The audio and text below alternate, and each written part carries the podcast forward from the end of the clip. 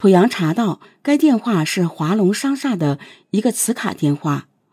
华龙商厦里有很多做生意的商贩，警方认为李文安出现在这里或许不是偶然，遂进行了走访。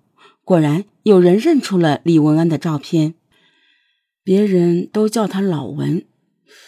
以前有段时间在这里卖碟片，这里原来有个服务员叫小香，跟他关系较好。现在小香在焦作做大生意，老文呢可能去找他了。在焦作警方的配合下，侦查员很快找到了小香。你们找老文有事吗？是，有一起案子，需要找他问个情况。是不是关于枪的事儿？对，你说说情况吧。侦查员不动声色。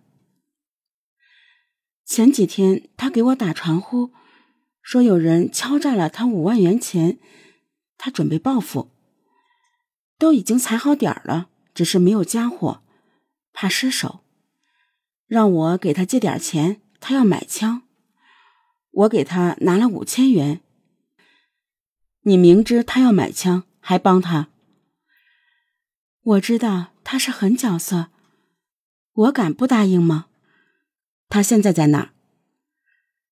他昨天下午刚走，听他说回去就要报复。这个消息非同寻常。为防止李文安持械报复杀人，警方对李文安家进行了一次大搜查，并实施二十四小时监控。另外，将参与敲诈李文安的唐红等人传唤到派出所，暗中保护。李文安一直没有出现，但警方不敢掉以轻心，一直绷紧着弦儿，还发动了大量周边村社干部密切留意李文安及其家属的情况。十一月二日中午，传来令人惊喜的消息：李文安在荥阳庙会上出现。专案组来不及赶过去，市局指令当地派出所警力对李文安实施了抓捕。突审李文安的工作不怎么顺利，他一进审讯室就说：“你们别费劲了，我被判过刑，蹲过监狱，啥都懂。我啥也没干，什么也不会说。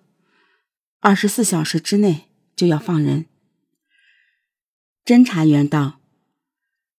若要人不知，除非己莫为。每个案发现场都有你留下的痕迹。如果你一味的抵抗，只有死路一条。你们是蒙我的，你们什么把柄也没抓住。李文安桀骜不驯，是吗？你的枪在哪里呢？一听枪的事儿，李文安愣了下。或许他没有想到小香会出卖自己，不过他很快就恢复了镇定，还很配合的交代：“不就是一把枪吗？在我连襟儿梁喜忠家。”民警当即赶到梁喜忠家，在厕所的顶棚中找到了那支小口径步枪。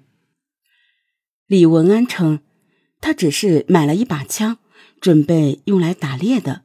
算不上什么严重的罪行。侦查员步步为营，又抛出他被敲诈五万元的事，以及当时他说的“到派出所就没命”的话，和后来准备买枪报复的打算。李文安的脸色终于变得难堪起来。在长时间的沉默后，他挤出一句话：“让我考虑考虑。”十五个小时后。李文安放弃抵抗，开始交代自己的恶行。李文安出生于须水镇白寨村一个农民家庭，父母常年没在身边，由于缺乏管教，他从小就养成了好逸恶劳的恶习。上学后成绩一塌糊涂，小学没毕业就退学了，整日和一些不三不四的闲杂人员混在一起。随着年龄增长，李文安渐渐的对异性产生了兴趣，加之他那些狐朋狗友时常给他讲些黄色段子，带他看黄色录像，李文安的心开始躁动起来，整天琢磨着找个女的实习实习。在他十七岁时，终于按耐不住，伙同他人轮奸少女，被法院判刑九年。后来因为表现较好，先后两次减刑，于一九九二年十二月出狱。出狱后的李文安经人介绍找了对象，结了婚，生了两个孩子。